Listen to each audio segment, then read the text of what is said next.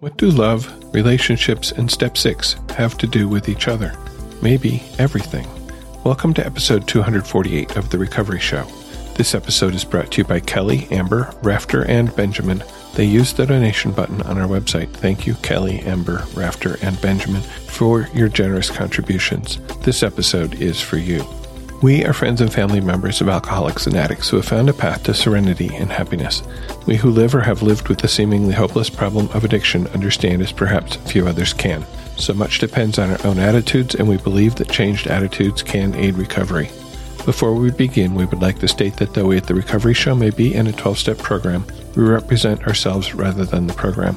During this show, we will share our own experiences. The opinions expressed here are strictly those of the person who gave them. Take what you like and leave the rest. We hope that you will find something in our sharing that speaks to your life.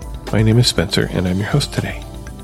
I have a reading from Courage to Change. This is January 2nd. Turning to an alcoholic for affection and support can be like going to a hardware store for bread. Perhaps we expect a good parent to nurture and support our feelings, or a loving spouse to comfort and hold us when we are afraid, or a caring child to want to pitch in when we are ill or overwhelmed. While these loved ones may not meet our expectations, it is our expectations, not our loved ones, that have let us down. Love is expressed in many ways, and those affected by alcoholism may not be able to express it the way we would like, but we can try to recognize love whenever and however it's offered when it is not, we don't have to feel deprived. Most of us find an unfailing source of love in Al Anon. With the encouragement and support of others, we learn to treat our needs as important and appropriate and to treat ourselves as deserving. Sometimes events come together in my life and form a message about a new step in my recovery. That seems to have happened for me this weekend. And in order to tell this story, I'm ha- going to have to talk about some books and concepts that are not part of the program, but that have had meaning to me and, and are definitely part of the story. Friday night, my wife and I went to a workshop at our church on the five love languages. So, the five love languages is a series of books with that basic title, focused, I guess, at different audiences. I looked on Amazon. There's five love languages. The original one is about how it applies in a marriage, but then there's the five love languages for children, the five love languages for teenagers, how to use the five love languages in business. I haven't looked at that one, but that sounds intriguing. And the basic idea of these books is that there are different ways in which we feel loved or appreciated. And in addition, that some ways are more important to each of us than others, and that it's not the same for everybody. We often most often express love in the ways that we want to receive it. And our partner's way of feeling loved is actually probably not the same as ours. And so while we think we're performing acts of love, our partner maybe doesn't see it that way and is missing what would make them feel loved. So if we don't understand the way in which our partner feels most loved, it can weaken or even destroy our relationship.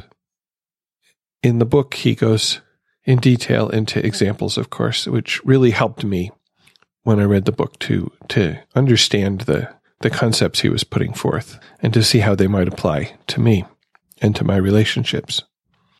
As I said, I first encountered the five love languages several years ago. A friend in the program loaned me a copy of the book. At that time, I was struggling with rebuilding my relationship with my wife, which had been severely damaged by alcoholism.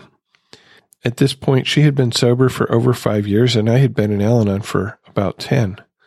And as it says in our book, How Al Anon Works, in the discussion of step one, step one is we admitted that we were powerless over alcohol and that our lives had become unmanageable. In the book, it says, in this reading, Al Anon does not promise that sobriety will solve our problems or fix our relationships. And I had found that to be true. And so when I received this book, I read it cover to cover and I came to some realizations.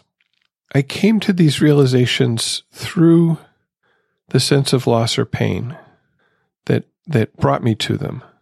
As a, a friend said in the workshop on Friday that we were at, paraphrasing, I think, from the book, said it can help to think about where you most feel loss or pain in your relationship when you're trying to decide which love language is most important to you. And yes, I will get to them. Hang with me here, okay? Actually, maybe I should tell you right now what they are. And again, these are the ways in which I or you feel most loved. And according to the book, they are words of appreciation, which can include compliments, thanks and gratitude for things you do or say or just are, and maybe those three simple words, I love you. There are lots of ways to give and receive words of appreciation. It can be verbal, could be a card, could be a little email, a post it note on the fridge or on the mirror in the morning.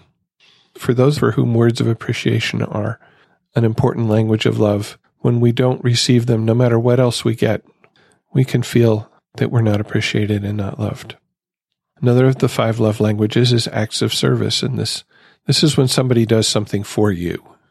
It might be washing the dishes, running an errand, anything. As my wife asked me the other day, she said, "Can you figure out how to update Microsoft Word on the computer?" She was she was asking for an act of service. The third language, and, and I don't have these, I think, in the order they appear in the book, but the third one that I wrote down is physical touch, which could be a soft caress, a touch on the shoulder, a pat on the back, a hug, a kiss, or sexual intimacy. There's a whole range of physical touch that can help us to feel like we are loved. Another language is quality time. Spending time together just having conversation. These days, many of us are starved for, for conversation. We spend so much time on our phones or watching TV or playing video games, whatever it might be, and not spending time together. Could be conversation, as I said, sharing thoughts, sharing your plans, your fears, your deep feelings, going for a walk, maybe, just doing something together. And the fifth language is receiving gifts. Again, these are the things that make us feel loved, that make you feel loved. And so when you maybe, when, when receiving gifts is one of your love languages, you feel loved when, when you receive a gift. And you will probably show love by giving gifts. So those are the five love languages as, as expressed in the, the books and as was presented to us in the, in the workshop. So, what did I realize after I read the book? The first one was seemingly small, but turned out to be very important to me and I think to our relationship. But I know it was important to me because it totally changed the way I thought about something and I felt about something and turned it from an annoyance into an act of love. My wife would ask me to do simple things. And I thought, well, she could just as easily do these things for herself. Why is she asking me? Why can't she just do it? Reasonable thought, right? Anyway, she would ask me to do things like maybe picking something up from the drugstore. And I was like, you can go to the drugstore. In fact, you know, you've got a lot more time in your day than I do. Why don't, why don't you go to the drugstore? I mean, if I was already going to the drugstore, then sure, I'll pick something up. But to make a special trip, why me? That was the way I felt. I would be annoyed. Reading this book helped me to see that acts of service is one of her love languages. And that when she said, Can you pick up my prescription from the drugstore? What she really was saying was, Do you love me? And if I said, I don't feel like it, then she heard that as, I don't love you. And so when I oh. came to this realization, it changed the way that I heard the request. It changed the way that I received the request when I when I could translate will you pick up my prescription at the drugstore to I would feel very loved if you would go to the drugstore and pick up my prescription for me. Well, then it made it a whole lot easier to say yes and to feel good about doing it, to not do it resentfully. This healed a little emotional scar in me, really, to heal a, a scar in a relationship, really, and to feel closer. The other thing that really hit me hard that I realized upon reading the book was this. At the time I was reading this book, because I'm like, I'm having trouble feeling close to my wife. I want to, but I, I I'm not feeling it. So I was feeling. So I'm you know, reading one of the reasons I was reading the book, and I had developed a close friendship with another Al-Anon member at this time, and not the person who loaned me the book. Just to be clear, we would share long phone calls, emails, text messages. We'd talk about program, but also we'd just talk about our lives, our thoughts, our feelings. Looking back on it from this perspective of several years later, I can see that I became needy in that relationship, that I was trying to fill, as we'll see, I was trying to fill a hole with somebody else who was not really their job to fill that hole. It's never somebody's job to fill a hole in me. I really put a lot of my serenity in the hands of this other person. Of course, I hadn't asked them if they wanted it. Did they want that power? And I'm sure they didn't. I'm sure they would have said no if I had asked. And then I read the book.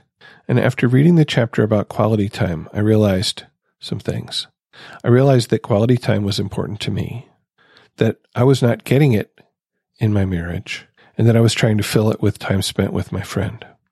But what was even harder was the realization, the vision that became clear to me that I was actively pushing away my partner's attempts to spend time with me.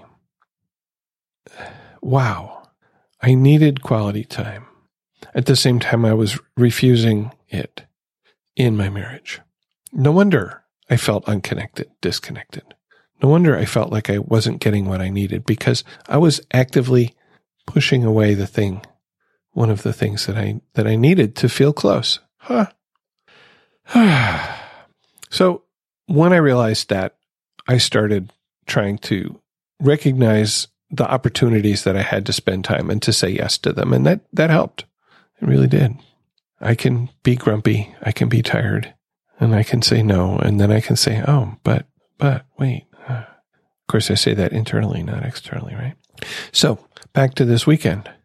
You know, I never shared the book or any of my insights with my wife because I think at the time, as, as I said, I was, I was trying to figure out how to feel close again so that maybe I could start to share this sort of thing. And, and at that time, it, it, I wasn't ready.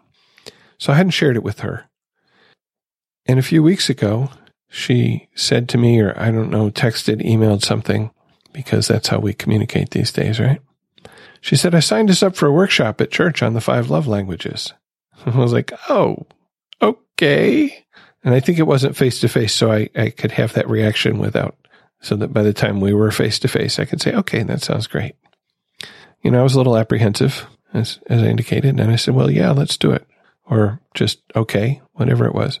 So Friday night, I found myself sitting with her in a circle with, I think it was eight couples, seven or eight other couples, listening to a couples therapist tell us about the love languages, about why she thought they were important, and then giving us our assignments, which of course we were to complete right there in the workshop. That's why they call it a workshop, right? We had worksheets that she had given us, and they had several parts. First, we had to rank the five love languages for ourselves, and we had some some resource sheets ex- explaining them in more detail. There's a really nice one that she had it I think apparently was designed for teenagers that was nice and graphical and, and simple. And then there was one that she had put together for, you know, us adult type people with a lot more words. I like the teenager one. It was a lot easier for me to, to get it in a glance, I think.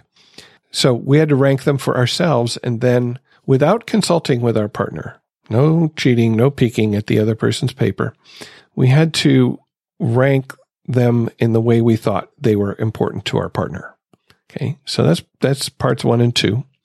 And then there were five columns, one for each of the, the love languages. And we were supposed to write in each column at least two things that we felt we were getting from our partner that spoke to us in that language.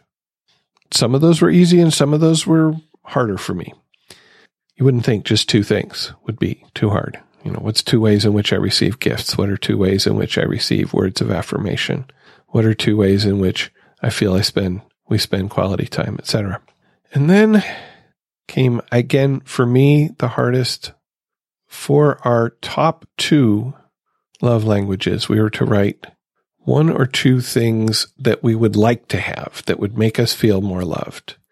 And she wanted us to write these as what are called SMART goals. SMART is an acronym, of course, stands for specific, so we have to ask for something specific. It has to be measurable so we know whether we got it or not. It has to be achievable. It has to be something that our partner can do. You can't ask for the moon. Might be specific and measurable, but it's not achievable. Needs to be relevant So it needs to be, I think in that context, that means it needs to be something I actually want. And it needs to be time limited. So we can't, I can't ask for something forever. After we had all written some stuff down, she came around and, and helped each of us reformulate our request to meet these criteria and also to be stated in a, in a loving way.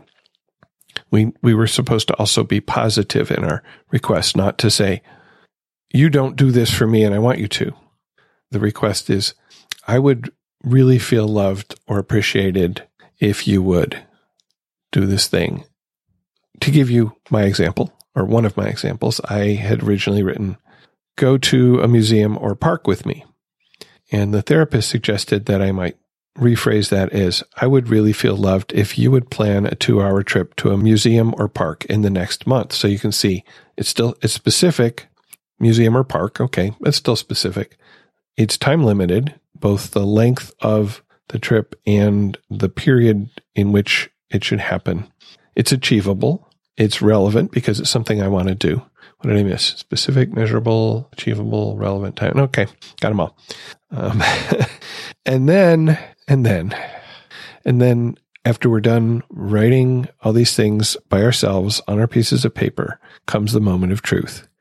We turned our chairs so we're facing each other, sitting in a circle in a room with these seven or eight other couples facing each other and talking to each other about what we wrote. And then, hardest of all, making our requests, looking at each other like eye to eye. Yeah. Um, not a comfortable thing for me in almost any circumstance, but did it and it was good. What was interesting was that we each had identified the other's top two, but for both of us, we had them in the other order. We had their number two first and, and their number one second. So I felt that was good because it showed that we, that we know each other pretty well. And for myself, and this again, this is in hindsight, afterthought, whatever. I think that when I was doing this, I had really not considered that things might have changed for me since I first read the book. So what I wrote down were the things that I identified at the time of reading. For example, for me at that time, the quality time that was missing from my marriage felt like the most important thing. It was the thing that I was trying the hardest to replace. But I'm not sure that that's actually true. And the experience that I've had recently my wife has, oh, not, not actually recently, but my wife started doing the prep work for dinner. So I've always been the cook in the family. When we both had jobs, you know, I was the one that had the, the aptitude and the inclination to do it. And uh, I kept on doing that, even during the, the period of time when she was working less or not at all, because it is something that I enjoy doing. It's a creative activity that also, hey, feeds us. And a few years ago, she gave me as a gift, I think it was Christmas gift, I don't remember, access to a meal planning thing online where every week you get a little newsletter that suggests some number of meals with recipes and it will compute a shopping list for you and you can put things on, take things off, whatever, customize it. It really helps during the week in particular when I come home from work and we have a limited amount of time to have dinner to have some idea ahead of time of what we might make. I can print out the recipes. So she started doing the prep work. She started doing, you know, chopping the onions and that sort of thing. And, and I could come home and I could throw together a meal and we'd have it on a table and, you know, half an hour or less usually. And that was, and I, and I really appreciated that. And I, I don't think I had realized how much I would appreciate that until it happened. And so maybe if I had started from where I am now rather than where I was, whatever it was, five years ago or so, I might have put acts of service first, which is what she put first for me. I put it second. It was, you know, they're pretty close together, I think, in my estimation. Going the other way, again, I had had that insight from reading the book that acts of service were important to her. But I also knew, and I have known this for a long time and have been reminded many times, that words are really important to her. And it's something that I actually have found difficult to do. I guess it's not so important to me. And so I, I have to really make a concerted effort to give compliments, to give appreciations. And I'm better at it than I was, but, but it's still not, it's not to the level where, you know, she would really feel loved by the amount of, of words of appreciation that I give her. So again, if I had thought about where we are now, or if I hadn't had that particular revelation, maybe I would have put words of appreciation first and acts of service second, which is where she had them. Or not. You know, we did pretty well, I think, in knowing each other. We have been together for several decades, so maybe not too surprising. So I wrote here, maybe she knows me better than I know myself. Could be. So I promised a connection to step six up at the beginning, didn't I? But you forgot about that. What's this got to do with step six, which is we're entirely ready to have God remove all these defects of character? I mean, really, what's it got to do with it? Well, I didn't see that connection until the next morning, Saturday morning. I went to my meeting, and as I th- I'm sure I've noted here before, it's a step study meeting, and it was the third Saturday of the month. The table I usually sit at on the third Saturday would be studying tradition five because it's May. But that table was pretty full, and the other table was much less full. And so I thought, eh, I'll move over to the other table and help to balance them a little bit more. Well, as it happened, the table I moved to was studying step six. Okay. And I have found in my recovery a lot of power in steps six and seven. For me, this is where the a lot of the real change starts to happen. That I've heard steps one, two, and three called the preparation steps, and steps four through nine called the action steps. And for me, step four, which is inventory, step five, which is admitting to God, to ourselves, and to another human being the exact nature of our wrongs. Yes, there's definite action there. You know, there's a lot more action in making a searching and fearless, fearless moral inventory than there is in becoming willing to turn my will and my life over to the care of my higher power. There's some action in becoming willing, maybe coming to believe a little bit of action, maybe, but there is prescribed action in step four, performing an inventory. And in step five, which is sharing that inventory with another human along with God and myself. So those seem like action steps, but for me, they also are really preparation for where the, you know, in a sense, the rubber meets the road in step six and seven, where I commit to change in step six, becoming ready to ask for change. So step six for me is about coming to own and accept in all humility what I view as my shortcomings, the things that I want to change, so that I can humbly ask in step seven. And until I own them, I cannot be, and this is my experience, I cannot be entirely ready. I cannot become entirely ready to have God remove them.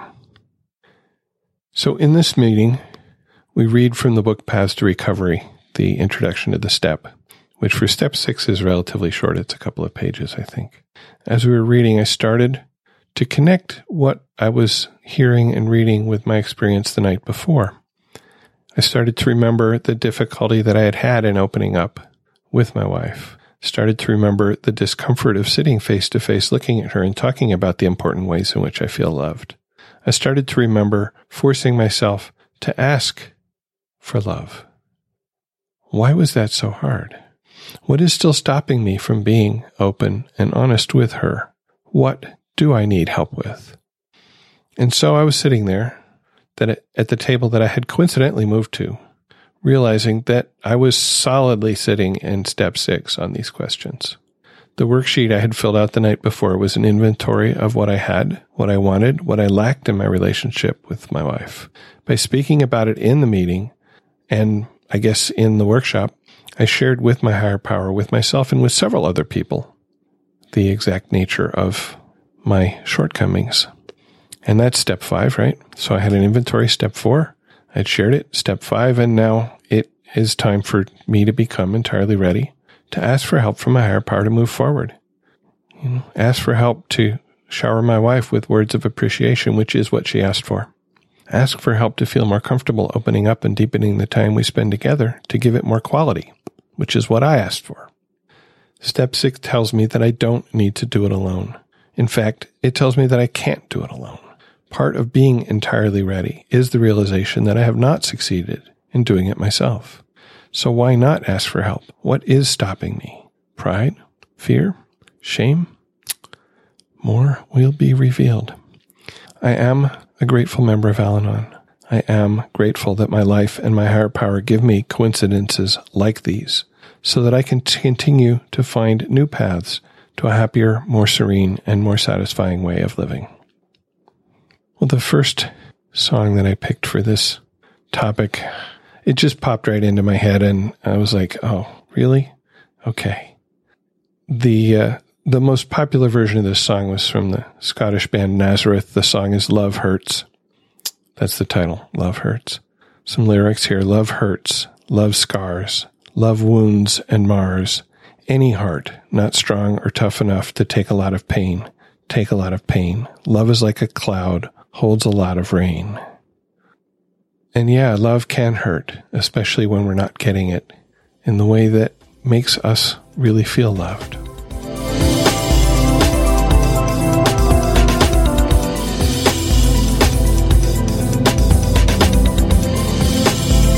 If you want to share your thoughts on languages of love and, and how they appear in your life, your thoughts on how you have worked through some difficulty in your life using step six, or started, I guess, to work through some difficulty in your life using step six, please, please share your experience, strength, and hope.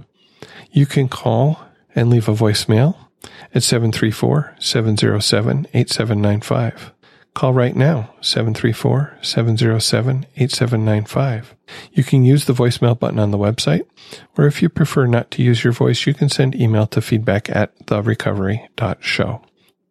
And a few of you have added your voices. Rafter wrote, Thank you, Spencer, for doing what you do, and thanks for uh, to all your great guests, too. Your show has been hugely comforting and helpful presence in my ACA awareness and recovery process. And thank you, Rafter. I'm glad we're helping. Cynthia left us a voicemail with a topic suggestion. Hi, my name is Cynthia and I'm calling from Dallas. I just wanted to say first off that I really enjoy your podcast. Thank you so much for doing it. It's really a beacon of light in, in, the midst of some troubling storms in my life and I know it is for many people. So thank you for the work that you're doing. I would love to see you do a show on children who are addicts. I feel like so much of the podcasts that I've listened to have been um, from an adult perspective. And I think it's completely different when you are a parent dealing with a child who is in a, the midst of active addiction. Um, so I'd love to hear your thoughts on how you can support without enabling when you have a legal minor in your home. So I don't have the option to kick them out or enforce certain consequences that I might for an adult, a spouse. Um, and so I'd love to hear, you know, some stories from other people or your thoughts on that or what some of the experts have to say about how to best parent a child who's going through active addiction um, and recovery. So I appreciate your time and your consideration on that topic, and I look forward to hearing future shows. Thank you. I have been collecting some experiences from from parents of alcoholics. I will be putting together that episode. I really will. Got an email from Diane. She writes, Hi, Spencer. I heard Eric say, I think it was Eric, about using another phrase in place of boundaries regarding house rules. I wrote it down and cannot find it to save my life. It was code of something. Does that ring a bell? Thanks for the shows, giving us all encouragement, strength, and hope. Blessings, Diane. And and Diane, I believe what he said was code of conduct. So the, household code of conduct is is posted on the on the fridge or something. This is how we conduct ourselves together, right? Rebecca asked about the letter I read from Amber last week. Do you know where Amber found the letter to a higher power? At first you said she wrote a letter to a higher power, but she said she addressed it to herself and printed it out, making me think it may be available for anyone. I too have a son who is an addict and need to remind myself over and over that he has a higher power, just like I do, and it's not me. Thank you for the podcast. I have been listening for a few years and have listened to them all and even go back and revisit. Rebecca. And Rebecca, thanks for pointing that out.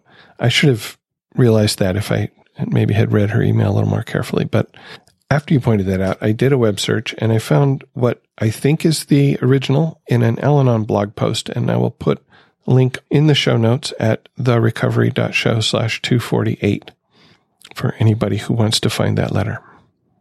Got an email from Amy. Hi, Spencer. I appreciate all the work that you do with the podcast, and it is an important part of my recovery. It was also really cool to hear you read my email as part of one of the podcasts. Hey, that's why I do it, you know? I have a question about crosstalk. I understand that each meeting is a bit different about crosstalk, from very strict and no mentioning others' shares to more gentle or lax where it is okay to reference another's share. Personally, I like hearing when my share speaks to someone. I also feel like it's nice to thank people for their service when they provide a lead. I recently had an experience in one of my meetings that I'm not sure how to handle and I wanted another opinion. I shared a personal experience about having dental surgery and that I was touched and grateful that my friends and fiance were checking in with me before I was even finished. They wanted to make sure I was okay and see if I needed anything. I was touched. I felt very loved and humbled by their care. By the way, humbleness was the topic. Another member later summarized my share by saying something about replacing the love that my parents couldn't give me as a child because they are alcoholics with the love of my friends and fiance. That really upset me. My meetings should be a safe place to share my thoughts and feelings no matter what they are. Al Anon groups are the one place that I should always feel heard, accepted, and often understood. I'm really not sure how to handle this. I consider this group my home group and it works best in my schedule. I do generally enjoy the group and learn a lot from the shares. I also feel like this is the first time that this person overstepped this much. Any thoughts or ideas? The podcasts that I've been listening to have been taking a lot about crosstalk. I'm not sure if it's my higher power in action or if others have the same questions. This could be a good topic for a podcast if you haven't already done it. Thanks again. I wouldn't be where I am in my recovery without your podcast. Keep up the great service, Amy. And I got to say, Amy, that to me is unacceptable. Anytime that somebody in a meeting makes an assumption and tries to reinterpret what somebody else says as if they understood the person better than the person understood themselves really rubs me the wrong way. I know I have talked about being in a meeting where somebody essentially did that, and I never went back to that meeting. And luckily, it was not one of my regular meetings. It was one I went to because I needed a meeting that night, and it was the one that was available. And I've had other people get really turned off by similar experiences, other friends of mine. I guess, you know, if this is the first time it's happened, I might suggest that maybe that person just you know, wasn't really thinking that night, was probably connecting it to something in their own life, and it just came out wrong. If it's a pattern, that's a different matter, and that's more problematic. So, yeah, those are my thoughts right now. Thanks for writing. It doesn't cost you anything to listen to the recovery shows, but we do have expenses. You can help to support us and keep us on the web and in your ear. We have a donation button on the website where you can support us directly, just like Kelly, Amber, Rafter, and Benjamin did. And thank you again for your support, Kelly, Amber, Rafter, and Benjamin. We have put together a list of recovery related books. Click on the books link at the top of the page. If you order one of these books from Amazon through our website, we will receive a small commission. In fact, anything you order from Amazon after clicking on one of the links will help us. It costs you nothing extra and helps to keep us on the air. Thank you for your support in whatever form you give it. Whether it's sharing the podcast with your friends, simply direct them to therecovery.show, or just listening to us. We are here for you. And I picked another piece of music. This was tough. I found found a bunch of pieces. I ended up choosing Shut Up, Kiss Me by Angel Olsen, who is an artist that I do enjoy. Because it's about asking for receiving love in a particular way. Shut up, kiss me. Obviously, physical touch, important to her. Words, less so. So I think this is probably the chorus or part of the chorus. Shut up, kiss me, hold me tight.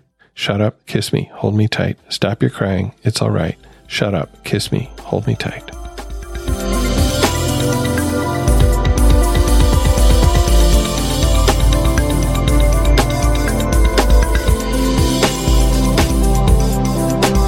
Thank you for listening, and please keep coming back. Whatever your problems, there are those among us who have had them too. If we did not talk about a problem you are facing today, feel free to contact us so we can talk about it in a future episode. May understanding, love, and peace growing you one day at a time.